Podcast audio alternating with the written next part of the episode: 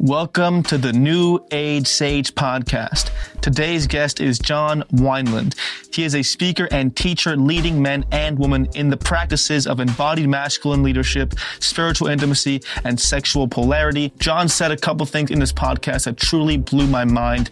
If you're a man, especially, this will teach you how to not only handle women, but how to be good at attracting them to and holding their love.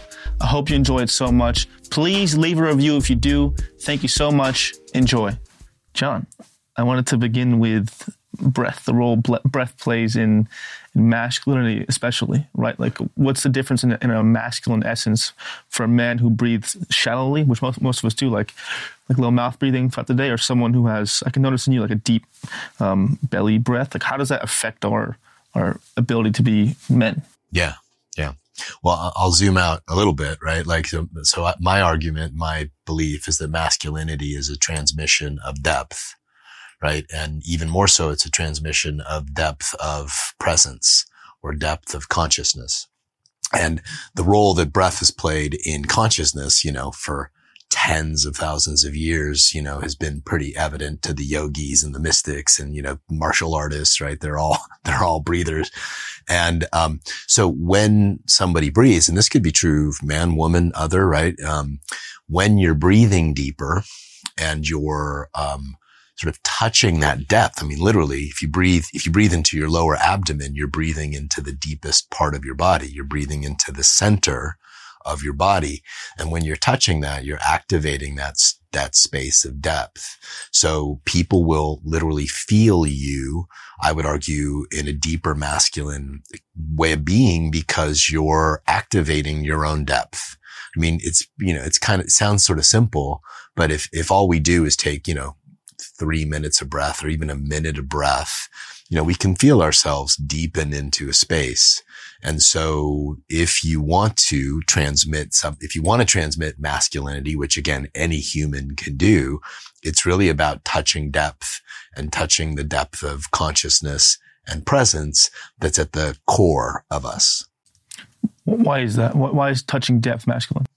Yeah, that's a great question. Um, you know, these are somewhat arbitrary, right?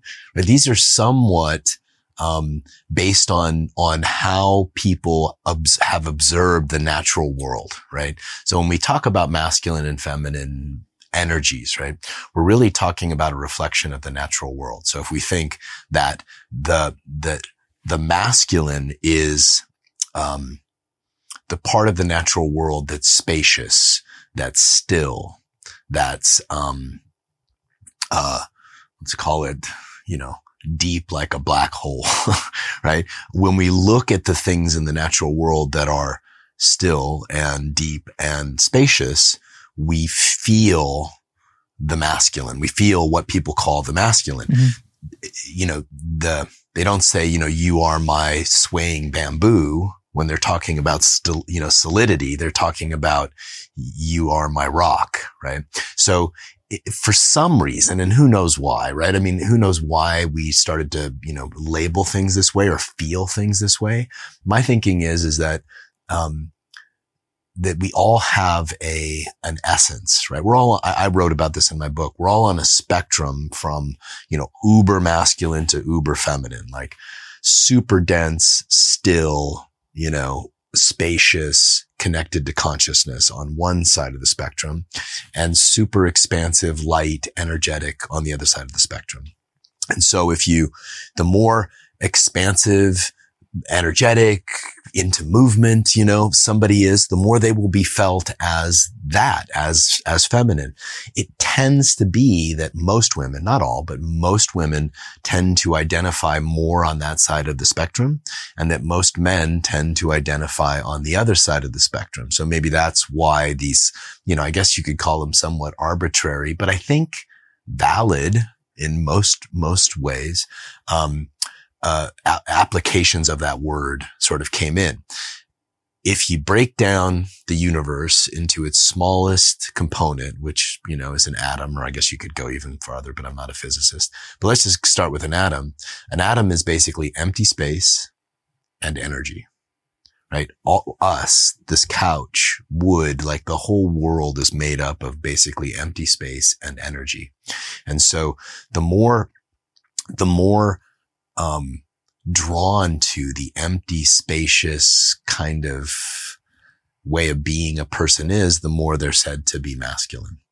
And the more drawn to the energetic, expressive state of being, the more they're felt as feminine. So again, you know, I, I suppose, you know, I, I like to think of this framework as something that you can try on if it's useful for you. A lot of people don't want to have any attachment to any label. And that's totally understandable.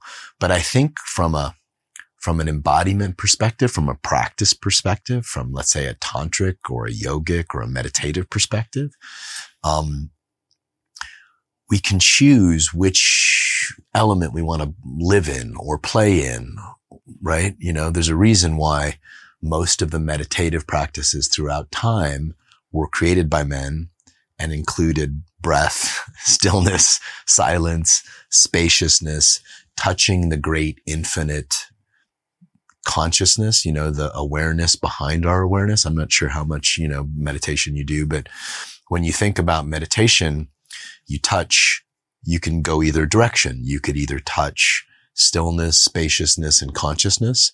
Most men are drawn to that, mm-hmm. right?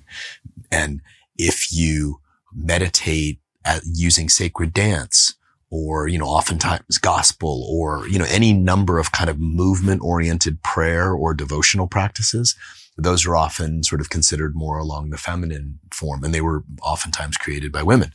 Yeah. So, so, you know, it just kind of has played out that way. And we have, um, I think there's a new technology that my teacher kind of created, even though it's ancient. He kind of recreated it and repackaged it to talk about consciously choosing our masculine and feminine essences to play in because it tends to evoke spark in connection. It tends to evoke sexual polarity. Yeah. In, in my experience, the more I integrated my feminine side, the more I actually found stronger masculinity. That sounds counterintuitive, but mm-hmm. Most days, m- most men to find their masculinity nowadays are just doing the manly shit. They're mm-hmm. like just working hard, mm-hmm. just being abrasive, and just being you know a little sexist. And that's like the mm-hmm. popular way to be. Yeah. In my experience, the more I actually gain t- touch with my feminine side, the more that creates space for my, my masculinity. Why is that? How yeah. can that be? How can a man getting in touch with his feminine side and integrating it yeah. cause a, a healthier masculinity? Well, I think the key is healthier. You know what I mean? Like we, we're all whole human beings, no matter how far along, let's call it the masculine spectrum somebody is, they still feel, they still have emotion, they still have sensation, they still have all of those things that are the f- feminine, right? So if I was just going to super simplify this, the part of us that is unchanging, the part of us that is consciousness itself, the part of us that is, you know, the emptiness of space, right? Uh, that is our masculine. And the part of us that is always changing, that is always moving, that is always expressing, right? Is our feminine. Ultimately, for wholeness, we want integration of both, right? We, we want to be able, we want to be we want to be uber aware, like uber connected to consciousness and awareness, but we also want to be uber sensitive and able to feel and able to express. And so what I think happens is when, when good men's practice includes becoming more sensitive and expressive, it just allows a deeper integration, right? Where a lot of guys will, will, um, I think go wrong is they will try to, you know, focus on being kind of rigid or stoic or, you know what I mean?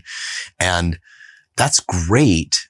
Um, if they are, you know, in a cave or living on their own or don't like need to, you know, uh, uh, relate with feminine beings, but any feminine being is just going to be a little bit, is not going to want somebody who has no feeling and no sensitivity. And you know what I mean? So it becomes very valuable and attractive to be able to ro- run the whole spectrum, right? From uber sensitive, like I always teach the guys that I work with to practice feminine practice, which is about pleasure and movement and expression and masculine practice, which is about um, stillness and depth and, like you said, breath.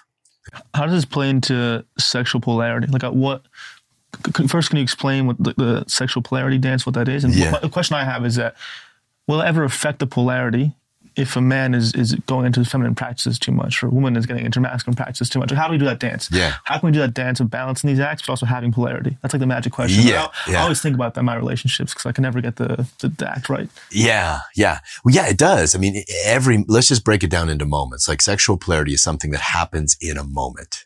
It's not this kind of, you know, it's not necessarily, and maybe it, maybe there's a, you know, it's part of your relationship to have a polarized series of moments, but we're talking about a moment, right? So in a moment, one partner, um, decides, right, to amplify their masculine, meaning they'll get deeper, they'll get more still, they'll get more directional, they'll get more, uh, connected to consciousness, right? And the other partner decides to turn up their femininity, meaning they'll get more, they'll have more sensation, they'll run more pleasure through their body, they'll run, you know, the kind of the experience of love through their body. And, and it's like two magnets, you know, if you think of, you know, if you think of super magnets, as you turn up the power of each pole, that, that magnetism becomes stronger. So if you've got someone who's like deepening into their masculine, you're turning up that pole. And if someone's deepening into their feminine, they're turning up that pole. And then you have a very strong arc of attraction, like two magnets, like that can't, you know, can't break away from each other. And when you've got two people who are kind of the, the, the poles are weak. They're kind of neutral. You know, they're kind of in the center of both, you know, kind of feminine and masculine, which is where most of us live mm-hmm. most of the time. It, they, they get kind of neutralized, like two magnets running, rubbing together. If that makes sense. What's the solution to that? Like having, if, if we, if we, if what you're saying is true and we all are in that somewhere in between range, mm-hmm what's a solution to not lose a polarity? Is it just to cultivate moments in, in time? Yeah. Like an hour to be like, to just get yeah. into that, to, as a man, just like drop in. Yeah. And allow her to go into her expression. Is it as simple as that? Just yeah. creating some space to do that? Yeah. I mean, you, there's lots of ways to do it. You can, you can get, um, you can get skillful in recognizing what a moment needs. And I think I should back up a little bit because I, I, I consider this work, spiritual practice, right? And if we think of the divine, you know, I'm a Buddhist, so I consider, I call it the mystic law, right? The mystic law has both, or, you know, I would even say God has both an unchanging infinite space, right? And then a constantly changing infinite space, right? And you could think of it as energy and consciousness. You could think of it as, um, you know, death and life. You could think of it as emptiness and fullness. I mean, the polarities exist everywhere. You know, it's not mm-hmm. like I'm making this shit up. It's like you just look around the universe. But the divine itself has these aspects. And the more that we, you know, play in this kind of, in the, in the polarity, the more we're amplifying the, the duality of the one like yin and yang. Like yin and yin and yang is not necessarily just one thing. It's, it's one circle that's broken up into two separate parts.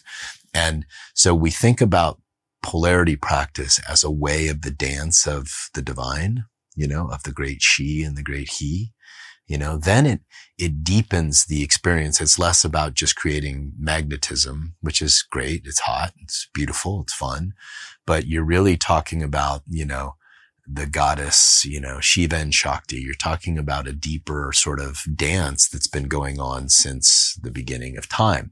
So if you want to create more polarity, you take, you know, you create space for that to happen. Like, you know, you could have a date. Like my partner and I will, you know, she works, I work. She's, you know, busy and directional and building stuff. And I'm busy and directional and building stuff. She has to be in her masculine. I have to be in my feminine.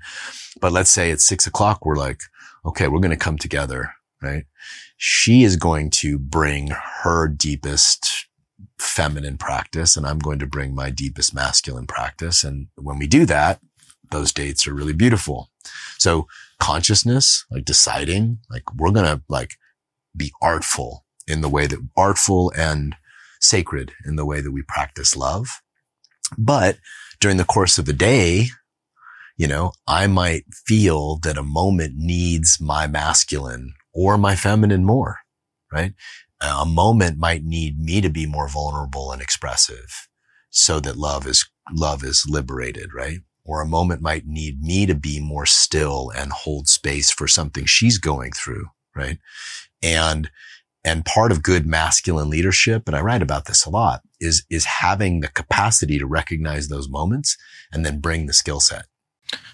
Yeah, one thing I'm curious about your take on, I've been thinking about is that in this work for men, there's a lot of pressure in saying that the masculine has to always have it right. Like you always Yeah. have to be Yeah. um, leading in the right way. You always have to be Yeah. like not, David Deida says. I mean, I, I respect it, but it's Yeah. like um, never let the you know the woman's ways or emotions ever affect your your stillness or your Yeah. your yeah. uh, temperament. Yeah. And to me, it's like how true is that? Like how how rigid does it have to be? Like what's the line there? Yeah. Like is it is it true that men have to always be that that rock and always be that that like what's that line? Well, I think line I think that I think that chapter gets a little misinterpreted, Okay. but but but you know, I think what he's saying is never let her storms shake your core, Okay. right? Like so, no matter what she's doing or what the world's doing or what your children are doing or what you know, other people are doing or what you know what you're doing, remember your essence, right? And and and and continually return to your essence as a place of grounding.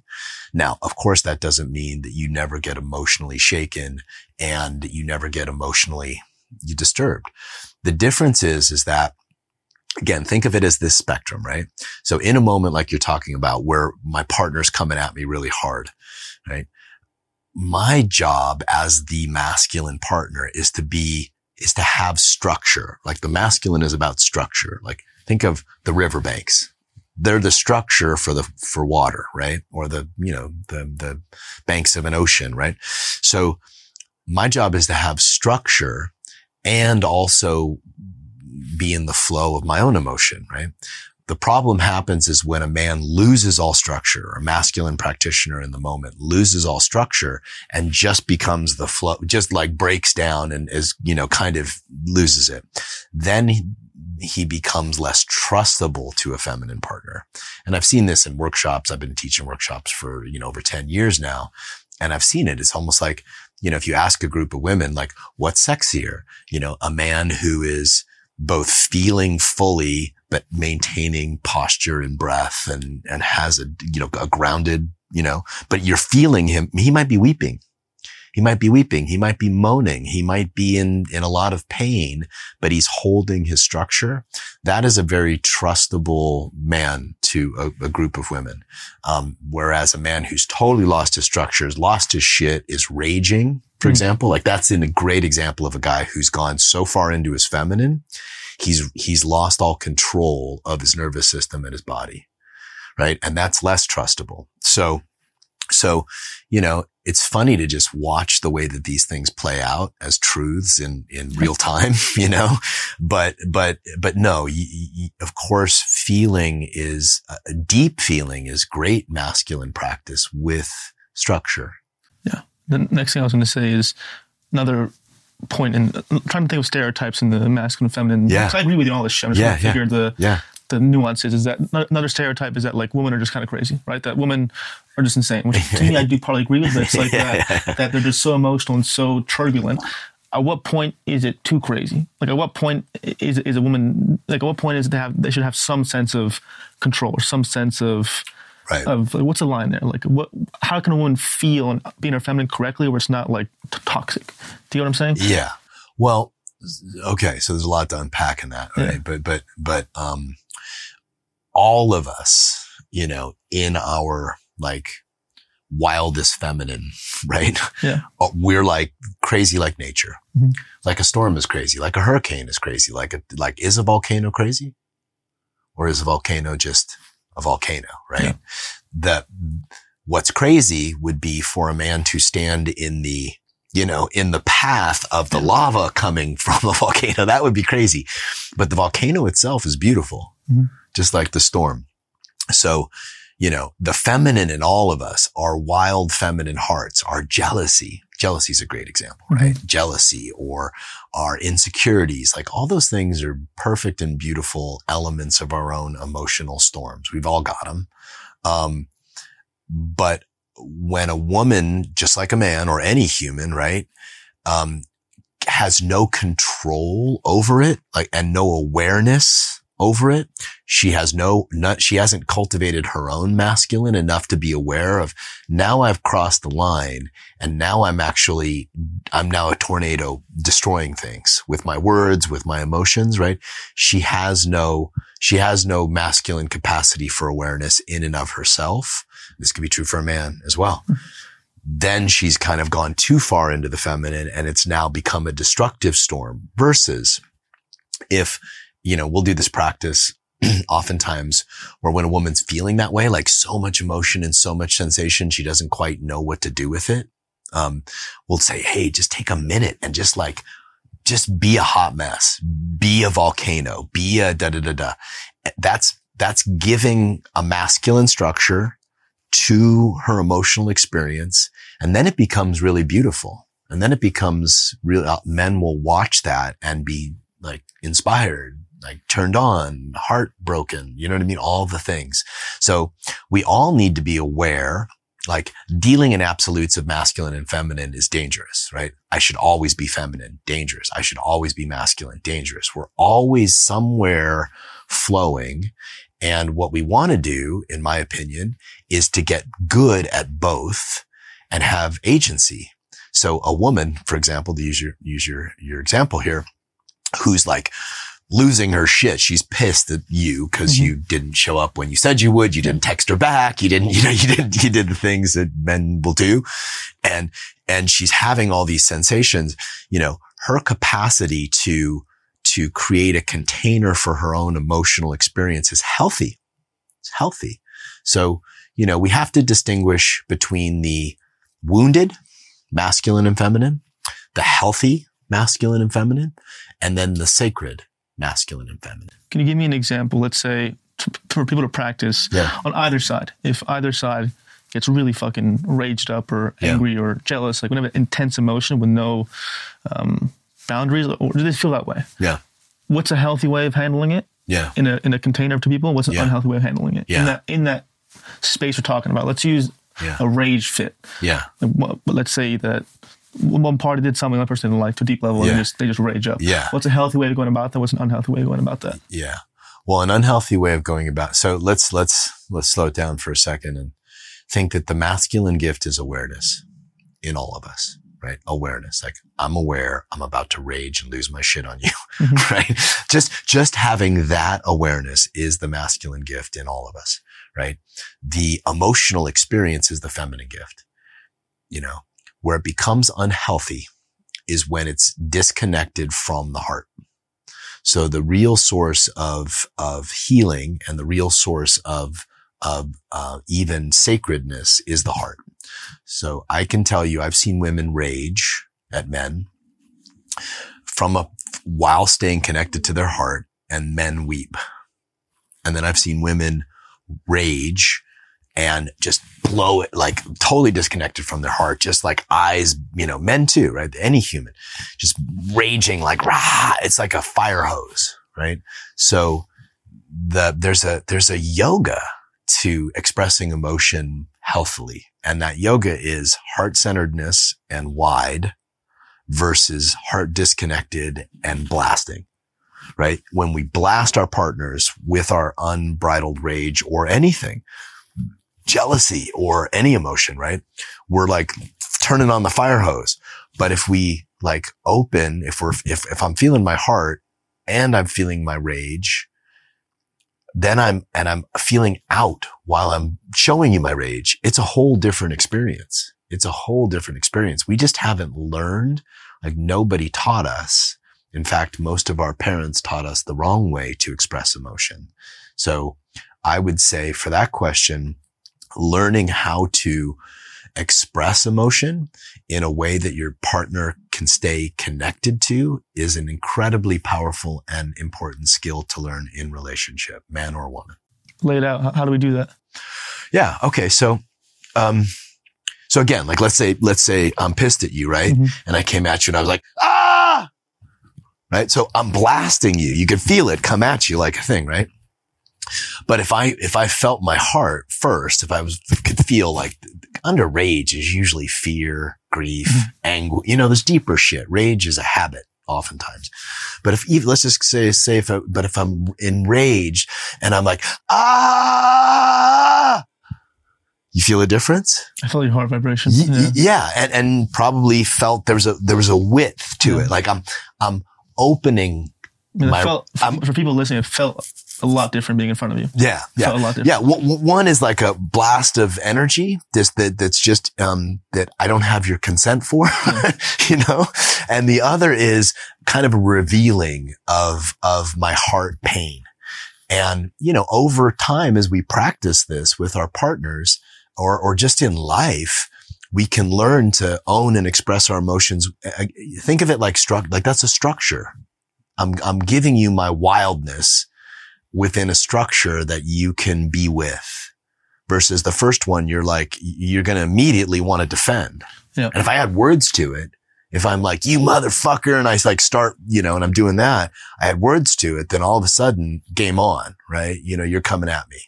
So, you know, these are a good way to think about these is like yogic practices or, you know, even martial arts skills or meditative practices to learn to let the body direct emotion consciously versus just barfing it up. Yeah. You know? Makes sense. I Yeah. wanted to switch topics a bit towards. I think one thing right now we're dealing with in society is this this uh, kind of incel culture, or or men who Mm. want to be good with women or, or get women, and they have no idea how at all. Mm. And it's I've been there myself. You know, I, I only learned how to talk to a girl when I was like twenty. I had no idea before. I, I, Yeah. I kind of I, I wasn't overweight, unattractive till I was about 16, 17. and then Mm. I gained a lot of looks Yeah. but I still I was still talking from a, a wounded bullied child. So I couldn't I kept pushing girls away. Yeah. It was on 2021 I figured it out in my Yeah. own way. But Yeah. I'm saying is I, I love to have a conversation for men like that because often men will think that I can only be worthy of females if I get we're tall money Yeah. status right. Yeah. It's all this thing here Yeah. status status status. Men get a, get status as a man and you'll get all the girls right.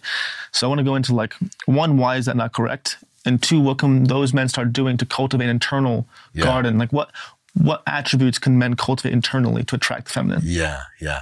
First of all, man, like I would say any man who thinks that, I bet they could pick on, they could name on one hand very quickly a bunch of guys who are broke and have no status that have lots of women around them. Yeah. Right.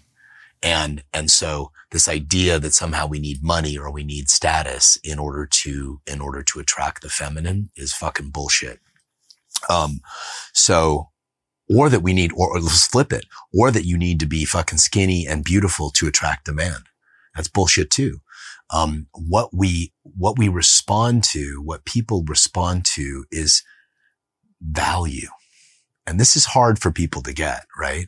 So I would say to those guys who are, who are lonely, right? And angry is what's valuable? What is really valuable to a feminine being? And I believe, and I've seen this now play out. I mean, I've been leading men's groups for almost 20 years and I've seen this play out, right? What's valuable to a woman is your capacity for what we're talking about here. Your capacity for presence, your capacity to be playful and make art in awkward or painful moments, right? Your capacity to express emotion thoughtfully and consciously, your capacity to lead, to lead a moment, to know time and space, um, your capacity to communicate your truth. And then, and then this is, this is the hard one, right? Your capacity to be living a life that is magnetic. And so, you know, if you're on the computer half the fucking day, is that a life that's magnetic? No, probably not. Right? If you're gaming, you know, eight hours a day, is that a life that's magnetic? Probably not. Maybe some guys get away with it, you know? Um, so I would say to those men, like, what is, what would you, what would the woman of your dreams consider valuable in terms of traits? Yeah, of course, success is definitely one of those traits. I don't want to undershoot Yeah. that. It, it matters, right? But that's a, that's a, that's a byproduct of you creating value in the world. Success is a byproduct of you creating value in the world. So creating a life that you're inspired by, that you're healthy in, that you're balanced in, that you're, you're nourished by, nourished, nourished, nourished by, um, fullness is valuable. like my heart's full and I've got life force in my body and I'm vital, that's valuable. And, and, and this myth that somehow I need to have all of these, th- I need to be nice or I need, you see it with the nice guy syndrome too. Like I need to be nice to attract women. That doesn't work either most of the time. so, so it's not that. It's women want a man who creates value in the world, who can go deep in himself and who has mastery and self control, but can express everything.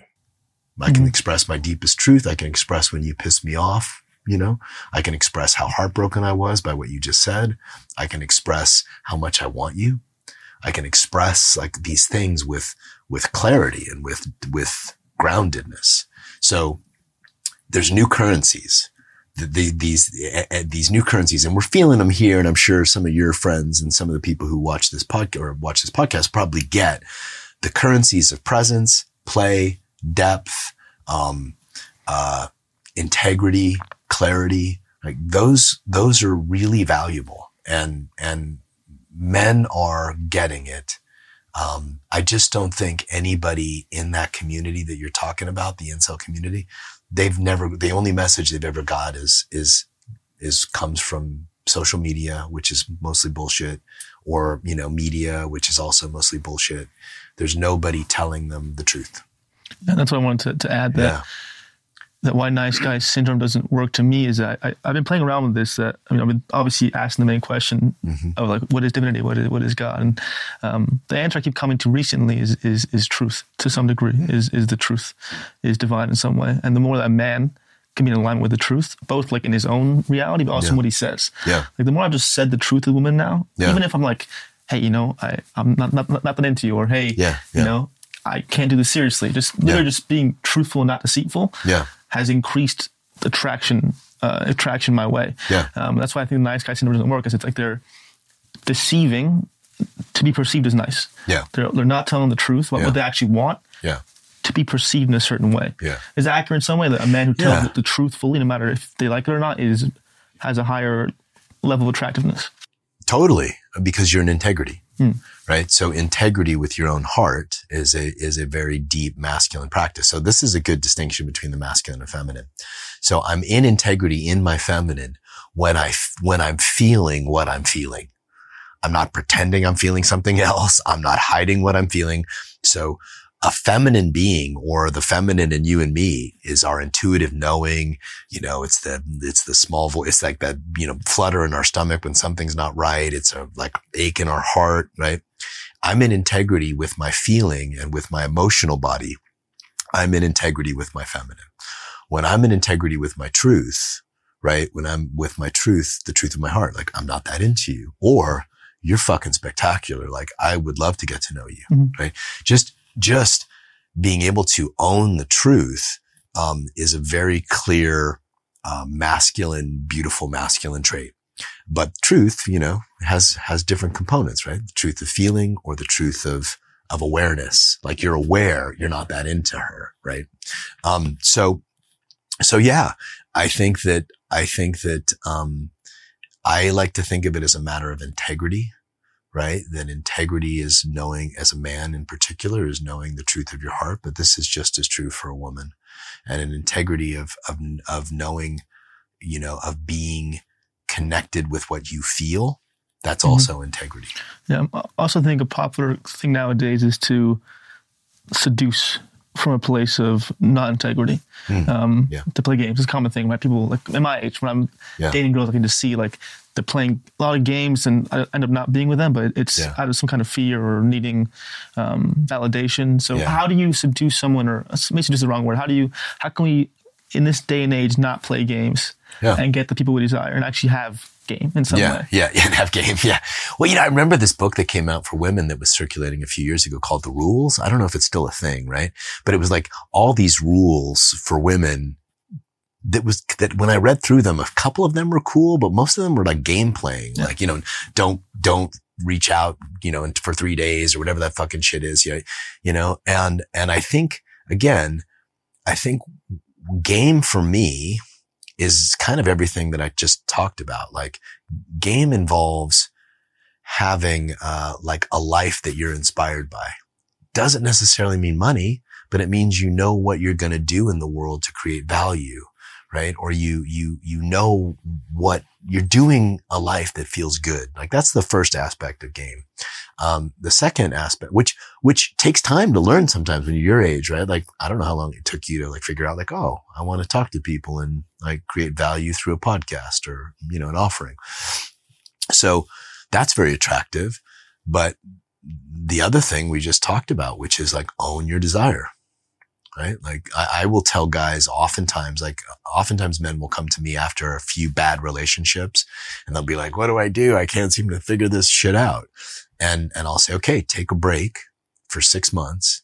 No dating, no mm-hmm. flirting, no trying to get eye contact with the woman at Starbucks, no like, you know, no friends with benefits where you maybe we're going to fuck, maybe we're not. Like go completely offline and really discover who you are and what you're here to do in the world and start to create that. then after they do that, there's like this period of owning their desire. Like you see a woman you love or you see a woman you're attracted to, just be like, Hey, you're really attractive. I'd love to get to know you. Is that possible? There's no collapse, no deflection, no like negging, you know, none of that shit. Um, and, uh, and that every time I see somebody do that or every time I've done that, I've just been direct. It's always well received, always well received. Where can a man, a lot, a lot of this I think is dependent, is, is sorry, is ref, reflective of a man thinking that his value lies in something outside of him, that his value yeah. lies in the money, yeah. the amount of followers, yeah. the Mercedes, yeah. Uh, the amount of girls he gets. Where does a man derive value from? A healthy, where does a healthy masculine derive value yeah. from?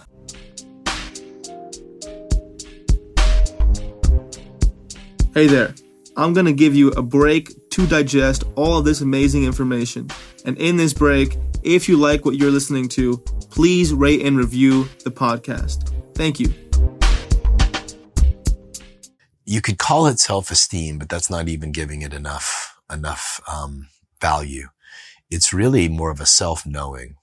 Like if I know that at my core, I am expanded, uh, immense consciousness, right? That nothing anybody says or, or does is going to can pierce that truth that, that at my core, you call it your soul, you could call it your essence, you could call it, I like to call it consciousness, right? Um, the more, and this was to David's point, right? You mentioned David Deida. Um, one of the great things he taught me was that being able to tether to the, the depth of who you are, um, regardless of failure, regardless of attack, regardless of any of that, is the, the greatest thing that you can do as a man, right? As a masculine practitioner. And so the opposite would be for the feminine to tether to love, right? And the feminine, this feminine, all of us, right? So for a woman to be unbreakable, let's call it unshakable, she has to be so tethered to love that what other people do doesn't matter. She has to be, there's a universal flow of love, just like there's a universal expanse of consciousness. And the more we practice being attuned to those things, the less um, breakable, fuckwithable we are because we can always return back to that space of, look, I'm love. He might not love me, but I'm love. And I'm just going to keep giving who I am. And for a man, it would be like, I am consciousness itself. And I'm just going to keep giving my consciousness to the world. And eventually something's going to line up in front of me.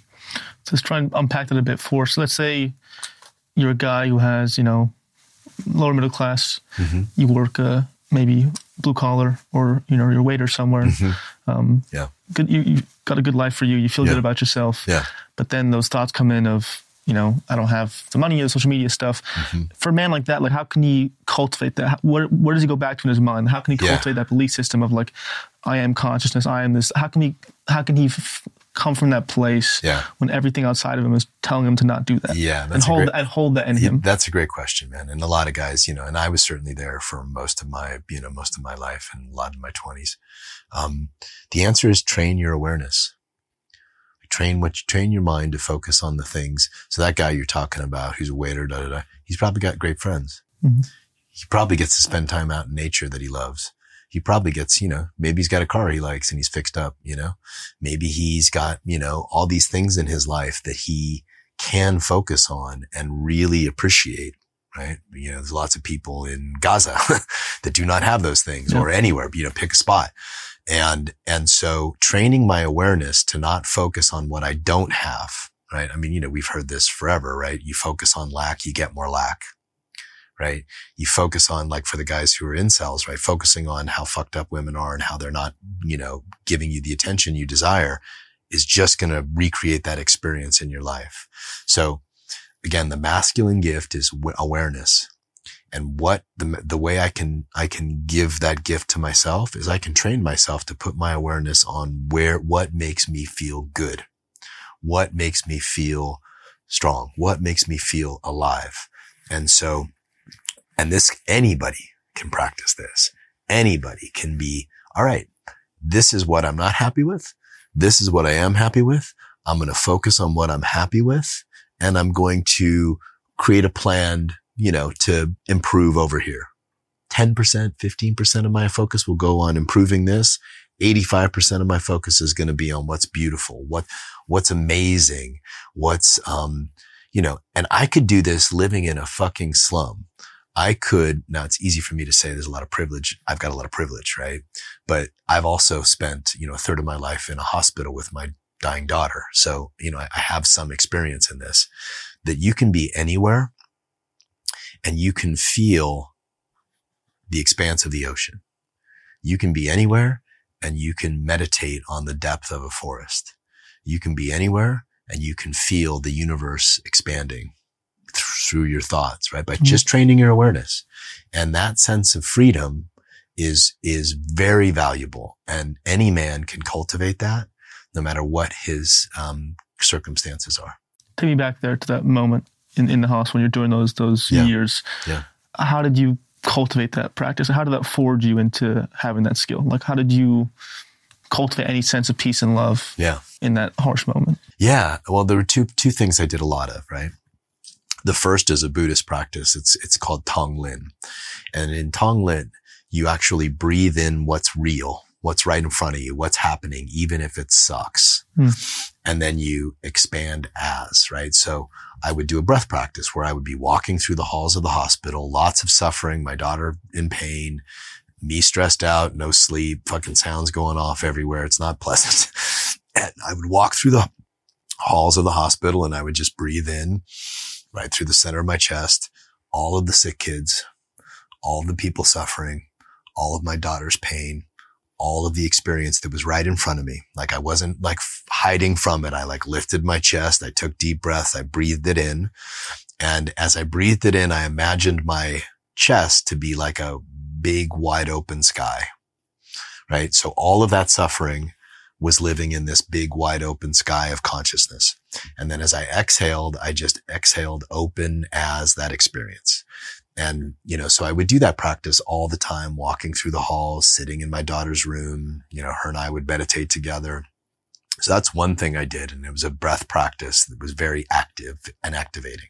The other thing I would do is what I just kind of told you. I would, I would, her and I would always focus on the best case scenario. So she would be in the hospital. Things would be looking shitty and we'd be like, okay, let's do a best case scenario thing. And we would write out, okay, I get out of here in two weeks. Um, we're going to go to Hawaii and swim with dolphins. Uh, da da da da da.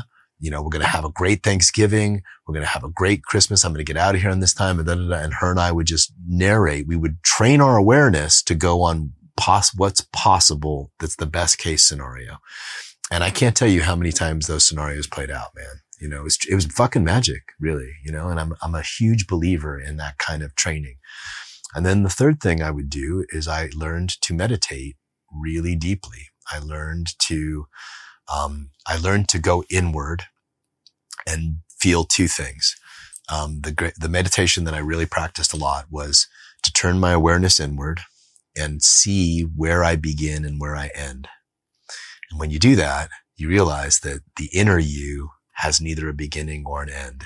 It's just this sort of inner universe of who knows what the fuck it is, soul, consciousness, who knows? And I would just, I would just feel into my essence. And then without changing that, I would feel out to everything else. So I'd feel in, I'd feel out. Uh, David Deida's got a great chapter on that in a book called Blue Truth for anybody that wants to read up on it. It's called Feel In, Feel Out.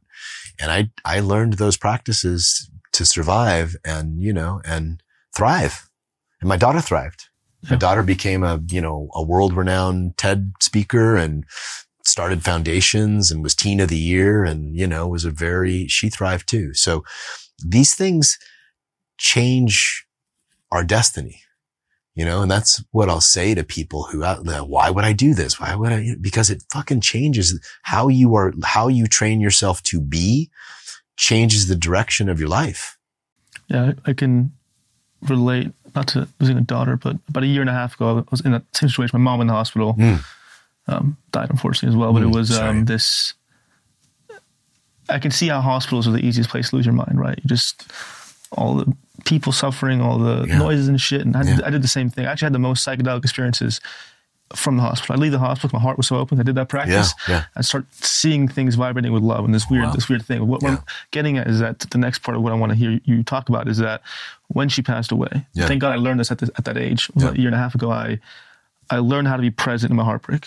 Mm. I learned how to not resist it, how to mm. not yeah because me, I used to be a drug addict, right? So this happened to me at 21. Yeah. I'd have gone straight for the Xanax I used to love and yeah. Adderall and alcohol. Yeah. And in that that presence in my heartbreak, for some, this sounds fucked up and weird. My my partner at the time was even more attracted to me. There's mm. like this deep respect and attraction yeah. for me being still and present with my heartbreak. Yeah. did you manage to do that when you when that happened? How did you not lose yourself, lose your center? Could you stay present in your heartbreak? Yeah. And what's the, why is that important for men to do to learn how to be present in yeah. that in that internal destruction? Yeah. Well, kind of like we talked about earlier, like you know, our capacity to both be with immense feeling, and this is true for sex too, like immense desire, immense sexual energy, immense emotion, immense grief, immense uh, to, to be with that, and stay open. You know, like open. Uh, heart open, heart connected is incredibly attractive, incredibly attractive. And, um, is, for women too, it's, it's just attractive human quality because we're, we're an integrated, we're integrated in our feeling. Um, so yeah, when, when Claire died, I spent a lot of time. I created a lot of space in the mornings where I didn't work at all. I just grieved. Hmm. And so I would literally take two hours. I'd look at her picture. I'd put on music. I'd write some things. You know, I'd share my grieving process a little bit publicly and I would just be in this space of like, of absolute devastation. And, and, and I was there for a good three to six months of just being devastated you know, and I made some mistakes. I, I got into a relationship I shouldn't. I, I went, I threw myself into work a little bit more than I should have. My business doubled, you know, and, um, but, but I was able to really, um, practice being with what's true, right? And the greatest, I think, spiritual practice that we can do, any of us, is to be fully present with what's real, what's happening right in front of us. And stay open, you know, this openness piece, right? Like, you know, open through rage, open through grief, open through like deep sexual desire, like being open. If there's anything that anybody takes from this podcast, it's practice openness. And, and that, yeah, that, that's a key. I was just talking to my podcast producer about this before he came in is that, you know, like fuck all the, the beads, the ayahuasca, the mushrooms, like mm-hmm. the real ceremony, the real spiritual practices. Can you accept what is? Yeah. Can you accept reality? Yeah. Can you accept all your shortcomings? Can you accept all your shit? Can you accept your shadow? Can you accept everything in this moment? Mm. That's a ceremony, right? Totally. Like, until we get yeah. there, it's it's just we're kind of living a lie. We're in deception. We're avoiding the truth. Yeah, yeah, yeah. And and you know, back to this thing of what's attractive and what's valuable to a partner. This is true for all humans. Someone who can be in that space is just stable, even if they're going through shit Someone who can be with what's real has a stability to them that is magnetic. In terms of your the way you connect with your daughter, how do you understand where she is now? Are you the kind of person where like she lives like my dad isn't as much spiritual as I am. She's like she lives in my heart, right? Like she like she lives in my heart and the way she kind of made me realize love and she uh, operates through me and then I kind of believe in the uh, astral way of being. Where are you at with that now? Yeah. Yeah. Kind of all the above. You know what I mean? Like, I, you know, she's, I can, you know, she's, I happen to believe that she, her spirit has, is with the cosmos, right? Mm-hmm. However, when I go to Hawaii, I feel her a lot. And that was one of her favorite places. So her, both her mom and I, her mom was on Maui. I was on Kauai a couple years ago. We were like, are you feeling Claire? Like I'm feeling Claire. And so who the fuck knows, you know, mm-hmm. but, but I, I just, I feel her free. I feel her free. And, and so I have, you know, it's taken me a few years, but I have a lot of peace. And, you know, this could be applied to people who've lost, you know, who've had relationships end, people you didn't want to leave, leave. Um, you know, like letting them be free is a huge, beautiful practice. And I think that that helps, you know, create peace in my heart. Since you have some, you know, healing power, I believe I do to some extent when my mom was dying, there was this part of me being like, well, how can I heal her? Right? How can I stop this thing from happening? What can I do in her energetically? All this shit. I couldn't do anything. I felt her spirit. I was like, I, I got out of this shit. I'm, yeah, I'm yeah, out, you know, yeah. and I couldn't do anything. So you have a similar experience where like, where you kind of going through, what can I do? Cause you must know people who can heal. Like, what can I do to stop this? But you knew deep down, like, this is out of my control. This is destiny in, in, in some fucked up way. Yeah. How'd you manage that? Well, I, I, I, failed at it for a while, man. I mean, when she was young, I, I definitely was trying to bring every possible modality because CF is a, you know, an ultimately fatal, pretty brutal disease. And, um, I tried to bring, you know, I had mushroom protocols, not magic mushrooms, but like reishi and all kinds of others. I was like feeding her everything I could. We'd go gluten free. We did, you know, I mean, we try everything. And, and eventually I just realized it was way too much to, it was my fear of losing her that was driving that desire, not my acceptance of what is. Right. Now, it doesn't mean, you know, she can't eat healthy. It doesn't mean we can't cook well. It doesn't mean we can't take vitamins, but, but it was what was driving it was my fear. And so again, back to this place of good masculine practice. And I think just good human practice is when we're aware of what's driving our impulses you know, lots of our impulses come from fear, come from pattern, come from wound and having the awareness to go like, Oh, that's a wound move right there. that's a wound reaction. That's a wound pattern. That's not me accepting what is and then deciding what I want to create from there.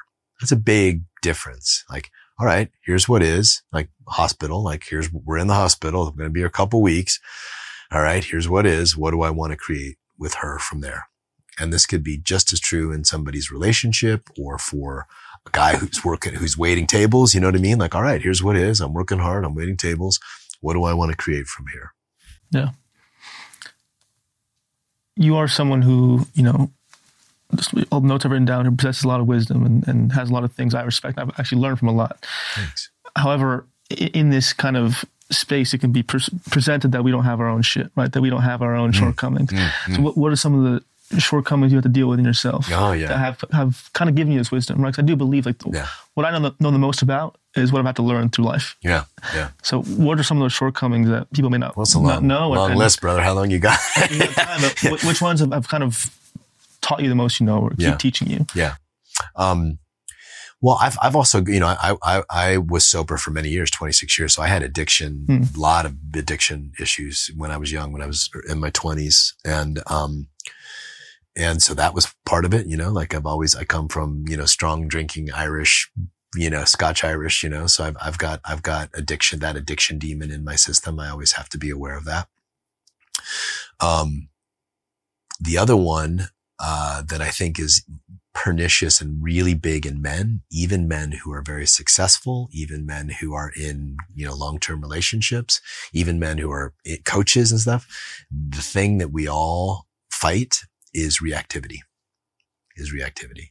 And so being able to stay in equanimity, which is just like to stay grounded and calm in the face of storm or to stay playful or to stay vulnerable or to just like, just to master our reactivity.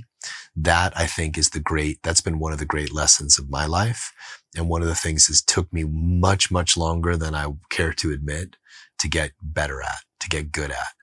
Um, and so now I feel like, you know, I can still, I'm, I can still be hot headed, but I, it's just so much more artful and so much more directed. So I think reactivity is the big one for me of, of like being able to allow people to be who they're going to be, your life to be who they're going to be, right? Without, you know, without, you know, getting angry or gripping or, or dropping into fear. What's the main external situation that causes the most reactivity in you? Mm. Yeah, someone I love, you know, uh, a perceived criticism or attack. You mm. know, that's con- that's that's the big one I think for most people, especially men. Um, and so like learning how to be a yes to that. You know, I talk about this a lot in the book where I'm I'm like, okay, like what, you know, take what she's giving you, and first thing ask is where's she right? Like where is what she's seeing right? Where is what, it's just a way of making whatever's happening right, right? She wouldn't be bringing this up if there wasn't something for me to look at. She wouldn't be bringing this up if there wasn't something that was painful for her. And so the moment I could start to reframe feedback from the world, not just from a lover, but from friends and from business, for example, you know what I mean? Um, feedback from the world is, is if I could start to frame that as the world kind of working with me, that really, really helped me be sort of just relax, you know, like I'm, I'm, I'm here. Like all this is, I'm kind of, I'm very human and very fucked up in my own ways. And, um, and, you know, the world's trying to help me. Why is that in, in men? Especially. I have the same thing. Mm-hmm. like uh, recently i was seeing someone not anymore but i was like showing her a, a something like a quote i wrote to mm-hmm. post. Mm-hmm. i was like like a little kid being like to my to my mom being, yeah, oh, yeah. like is this painting good mom? And, yeah, yeah, yeah, she looked at it and she was like no it's kind of shitty. Uh, um, and i was like just because i take so much pride in, in, that part of what i do yeah. I just immediately just like you yeah. know just like what the fuck? Just kind of lashed out. Yeah. Um and i think men have that experience too and women will try and like nitpick their man and they'll be yeah. like, oh, what the yeah. fuck? Yeah. Why, why do we have that? Why do we have that in us to just kind of just like, holy damn at all? yeah. And, what, and what, yeah. another layer, at what point is it not okay? Yeah. At what point, like, what's the way of a woman doing it that's cool and like, and like acceptable? And what's the one that's like, we shouldn't accept? Yeah. That's a good, you know, um, again, if you're feeling, so any, any feedback or even criticism or complaint, right? That's got heart like li- when I say heart, I mean literally feeling your heart before you open your fucking mouth. Mm-hmm. Like, all right, I'm charged about this. Let's say I'm your woman. I'm charged about this. I'm going to at least feel my heart and feel what's there before I open my mouth. Right. And so where I think it's, it's, it starts to become destructive is when there's no self-awareness, right? When there's no self-awareness. Self-awareness is the key to all spiritual growth, all personal growth, all relational growth, man or woman or any, however you identify. So if this person is, is giving you shit and, and they have no self-awareness about why it bothers them or is it something, is it an, old wound that's just getting projected on you or are they projecting on you or are they gaslighting you or are they making your experience wrong? If they have no awareness about that, that's a no-go for me it's a no go for me. But if someone says like, okay, I'm really fucking charged about this. I'm so, I'm really upset about this. And it's probably not anything you're doing, but wow, I'm like, what you just said hurt. wow, that hurt. Oh, like, ah, ah, that hurt. Right now I'm responsible for it. And, and I think that's the key for, for most men. I just, so men tend to, um, okay, so let's back up a bit. So the great masculine desire is freedom mm-hmm. and peace, right?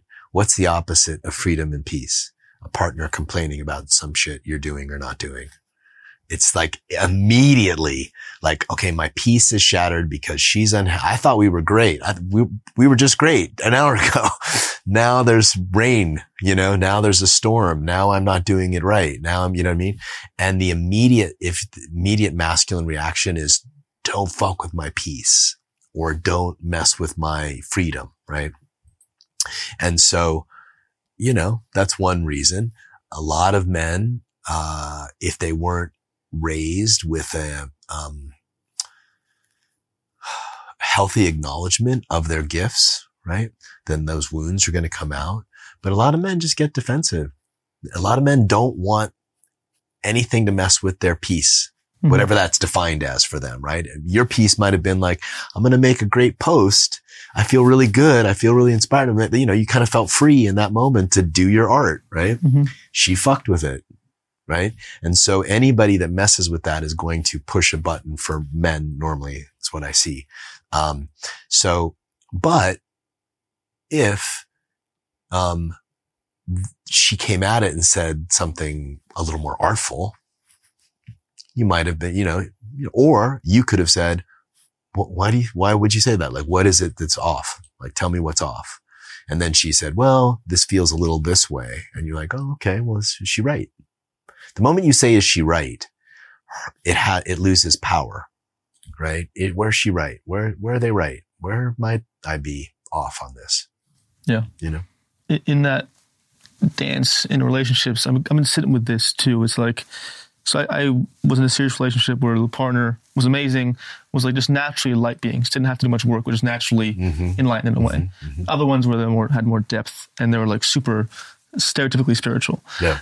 And I experienced both extremes, and I don't think either one is correct. And the one I'm about to say, I'm curious your take on is that we have this move nowadays in the, in the, new age community where it's like every little thing in a relationship has to be a ceremony, right? Like mm-hmm. to hold space for like any little trigger. Mm-hmm. This whole thing, mm-hmm. like, what's like, it, it, like, am I on something there? Is, there? is there a danger or like a not so good thing there? And like, what's yeah. the, what's the line of like, okay, you know, when is it the benefit of my other relationship with the past where it was like, if I did something out of alignment, she was like, I'm not having it. And I'd be like, okay, I have to fucking figure it out myself. Yeah. Um, but then there's points where she, there was like, um, there wasn't much sympathy. Um, yeah. But another one was like, it was everything was like this massive deal, and every little thing I had to hold space and have this thirty minute debriefing session. Yeah, yeah. What's the line there? Like, yeah. what's the line in relationships? When does it have to be like a, yeah. a ceremony relationship of, of like uh, spiritual practices and masculine feminine balance? Yeah, yeah. And when is it better just to not yeah. uh, battle the small things?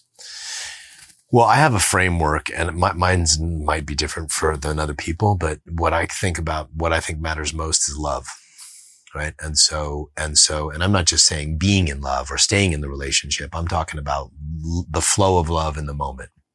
So anything that would liberate that would return the disharmony to a sense of love harmony, whether it's just respect or acceptance or compassion or, you know, downright, you know, intimacy because you both got vulnerable. That's where I always want to go to is all right. What in this moment or what in this relationship or what in this part of our relationship needs to happen so that the flow of love happens better? You know, uh, my partner and I had an experience like this yesterday where, you know, we got into a little sticky thing in the morning and she had to work and I had to work. And then we had this little break, you know, it was about a 30 minute break. I didn't have a lot of time, but I, I kind of knew like, ah, oh, like, you know, this doesn't feel right. You know, I mean, so we, we need to clear this. And so we had a 15 minute, really beautiful little 15 minute conversation where we both got vulnerable, where we both got honest, where we both reflected. And then at the end of it, love flowed beautifully, right?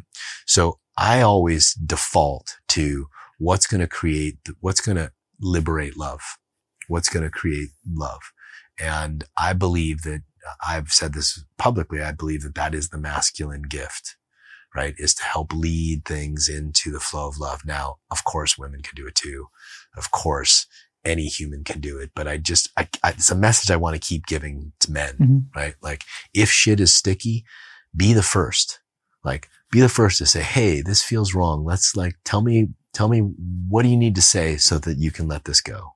Right? What do you need to hear so that you can let this go? And I, and I always want to keep telling men to lead that way. That's such a good point. I think when I haven't been as good of a man where I think some men do it too is I'll like pout and sit there like kind of like yeah. uh, in that energy of like what the fuck when she does something that um, is not in line with me I kind of pout yeah. and be stuff and it's because I have pride right I want her to be the one to correct things but it feels much better when um when they're the one to to correct things. Yeah. Yeah. Well, you know, uh, most people don't know how to do that. You know what I mean? Like most people, most humans do not know unless you had really healthy parents who had a really healthy way of communicating and really healthy love exchange. You weren't modeled that. You know, I certainly wasn't, you know, coming from multiple divorces. So most, most humans have no idea how to actually return, how to repair, how to return to equilibrium. So I, I, that's why I like to tell men, like, model it, like, lead it, like, Yeah. be the one to own, like, you know, here's where you're right, baby. Like, I was unconscious there. Or I was reactive or I was being childish. You're right. Like, that was kind of childish in me. I'm so sorry. Yeah. Right. Or I, I dropped that one. I'm so sorry. Yeah. Right. And when you do that, just, just a little pro tip, guys, when you do that, then if something doesn't feel right, you can say like, but you know what? That doesn't feel like mine. Mhm. And it's more trustable because you've already owned what's yours. Yeah.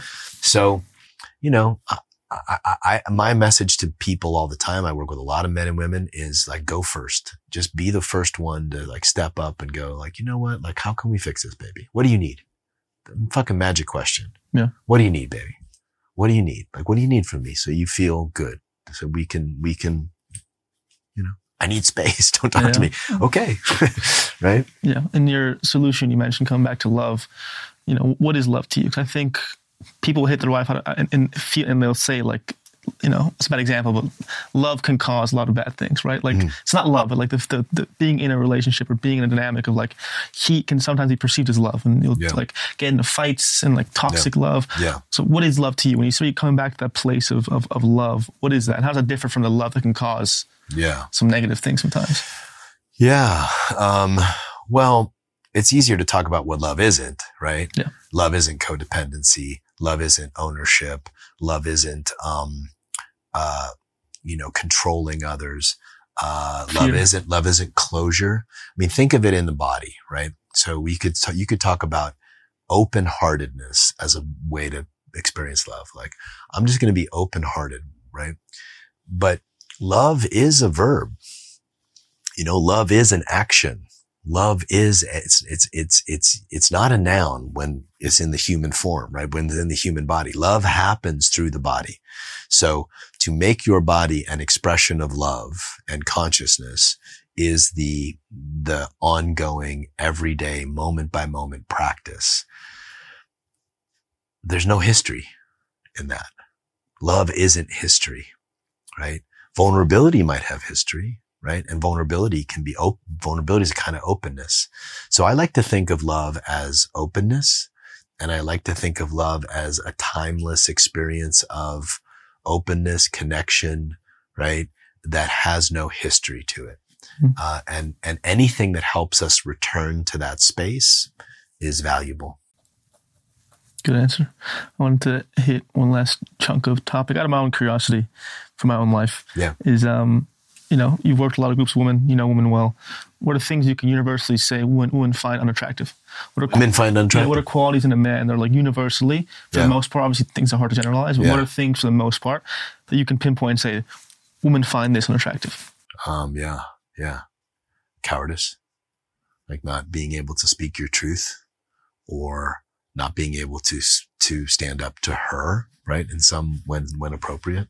Um, not being able to, uh, like step into the world in the way you want to because you're afraid. So cowardice is, is very, uh, hard, you know, and oftentimes they'll, they'll try to cover it up by caring and caretaking but ultimately that that is a a libido killer. um, uh, lack of self mastery, right? Like, so if I can't even control how many hours a day I'm gaming or how many how many hours a day I'm on social media, if I have no control over what I know is good for me, that will be unattractive. Um, reactivity. Not again, not being able to master my own emotions or have some sense of mastery over my being that's unattractive. Um, uh, the, you, you mentioned nice guyism, like, like, but again, that falls into like lack of owning a truth, right? Lack of communicating a truth. Um, and then, uh, uh, this is a common one. uh, men who live in this state of burden, right? Like they're always so busy and life is always so burdening to them and they don't, Hmm. they aren't nourished, right? So malnourishment, like guys who can't go out and go out into nature. You know, we talked about, you know, about going to Hawaii, right? Like getting filled up and like getting yourself nourished and full. That is Like the, unattractive. the, I, the I can't catch a break kind of guy. I can't catch a break. Everybody wants something from me. Yeah. Everything's like, you know what I mean? Everybody's like on me and da, da, da, like, you know, it's kind of like this again, you're fucking with my peace. Yeah. And, and, and so that they find that unattractive. And I think that the biggest one that I hear all the time is living in your head, like constantly thinking, thinking, thinking, thinking, thinking, no breath in your body, no ground, no like actually being in the moment, you know, this kind of constant, you know, like thinking about stuff, self-referencing, you know, self-centeredness. There's no awareness of the space, you know, that's, that's very unattractive. Yeah, the common one is explained that most men will, men will talk about or aren't not in the enlightened community, but will be. Um, I'm trying to see what's accurate. Is like not is being non-needy. Mm. Is is that accurate too? Is is being needy as a man unattractive? Is that kind of overhyped? no, no, that's, that's way overhyped. Oh shit. Yeah. Oh yeah. Way overhyped. Like I need you. I, I, I believe that, so I'm Yeah. open to not believing that. Yeah. convince Oh, me. Why? Absolutely, man. Because it doesn't serve me well. So what, Yeah, what, yeah. why why is why is it not the biggest deal? It's not the neediness. It's not the need. Like, like what's a need you have? In what sense? In, in a relationship, like if you're with your partner, like I need her to I need support my expression. Yeah, sure. Occasionally, I like you know words of affirmation. Great. Okay, Yeah. great. Great. So pr- praise, Yeah. like to be praised. Yeah. Okay, good. So feel that need, right? Mhm. Anything wrong with that need? No. Yeah, no. The problem is not the need. The problem is how you collapse around the need, hide it, don't express it, or when you express it, it's expressed all kind of, you know, like graspy. Like, like I, I've, when, when a man, it's just like saying, it, it falls right in the category of owning a truth. If you need praise, if you're a man who needs, I need physical touch. I also need praise. I actually go to my partner sometime and I'm like, baby, let's do some praise practice. I need some praise. Yeah. I'll praise her for two minutes. She'll praise me for two minutes. I'll feel great. She's open. I'm open. So it's not the need, just like it's not the emotion or the fear that, that repels a feminine partner. It's our closure around it. What about something like um, needing connection? Like, uh, Like if you, let's say me, who's single, or a man who's Yeah. single and lonely and feeling that. People Yeah. will say that. Yeah. You know, like this need to be connected will push them away. Is that It- also not true? also not true. It's, it's all in the delivery. It's all Again, in the, an example of like bad delivery, good delivery. Yeah. Um, well, bad deliveries often don't happen because the body closes and they'll just pretend they're not lonely. Hmm. Whereas if you went, if you, if you were with a, if, if you had a, a, a, if you met a woman at a bar and you just said, you know what, like I'm actually, I'm, I've actually been feeling lonely. Like I'm, this is really, really nice to connect with you. Mhm. But chances are that would soften her heart. That chances are she would find that attractive. Now, if you went and said, you know, come home, you'll be with me forever. Come home with me tonight. Like, you know, like don't ever leave me. That, that, that is bad needy. But, but the, the true deep emotion of even just going to your partner and saying, I'm feeling, I'm, I'm feeling needy tonight. I, I do that. I'm like, Yeah. baby, I'm fucking needy tonight. Like, come sit next to me. Like, I'm just going to hold on to you. Is that okay? Yeah. Also- 99 also times out of that- 100, that she's worked, fine. That worked with jealousy too, um, where I'd be Very like, much. because we're all gonna get jealous, right? Yeah. And um, you can Yeah. either go about it as a man, repress it, Yeah. and take it out on her in some way, leak it out. For me, I learned just to say like, let's say she was talking to some dude, I'd be like, oh, I was kind of jealous tonight, in like a playful, charming way, Yeah. and then. Yeah. You lose the shame and you own it. It's like this Yeah. whole different vibration versus like swallowing it and being like, Yeah. and being like fucking, you know, aggressive and angry. Well, you mentioned the shame, the shame around need, the shame around fear, the shame around, um, you know, around grief or loneliness. Uh, that's, it's, it's the shame around the need, which is usually from our parents or our upbringing. That's unattractive, not the need.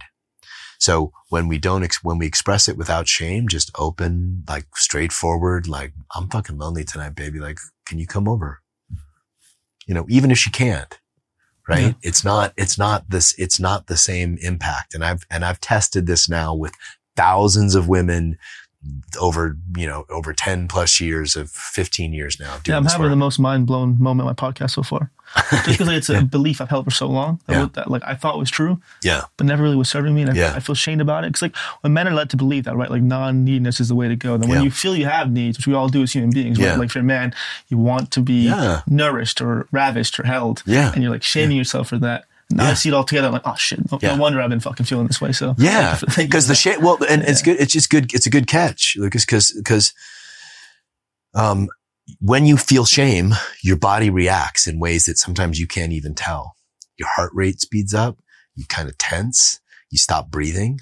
Like you close, Yeah. right? And so it's the closure that that turns women off. But if you're open and have an, and express a true need, many women will consider that super sexy. Yeah. Yeah. Let's, let's close with this summary of like, Yeah. I'm trying to cultivate like, you know, uh, an enlightened guide for men to not get women, but to find women. Uh-huh. So that's what I'm trying to cultivate in, the, in this episode because that's what Ah. most men look for, but they'll look at, look at, you know, bullshit like, Yeah. you know, Andrew Tate stuff and shit like that, Yeah, which I respect him in some ways. Whatever he says isn't Yeah. great sometimes, but anyways, so let's summarize. Like for, Yeah. for a man, what's that playbook? What are like hits that like a man should be doing to call in his his woman, right? We Yeah. talked about Yeah. um, owning your needs, Yeah. being honest, truthful. What, else do we throw in there for like a Yeah. uh, Yeah.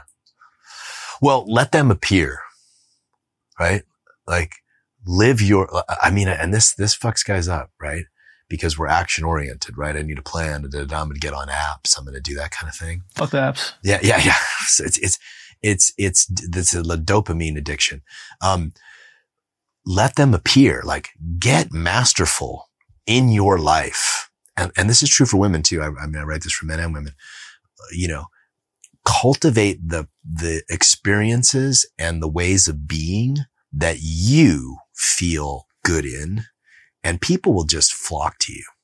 Learn to, I would say, learn to meditate, learn to breathe, learn to open your body, you know, learn how to make money.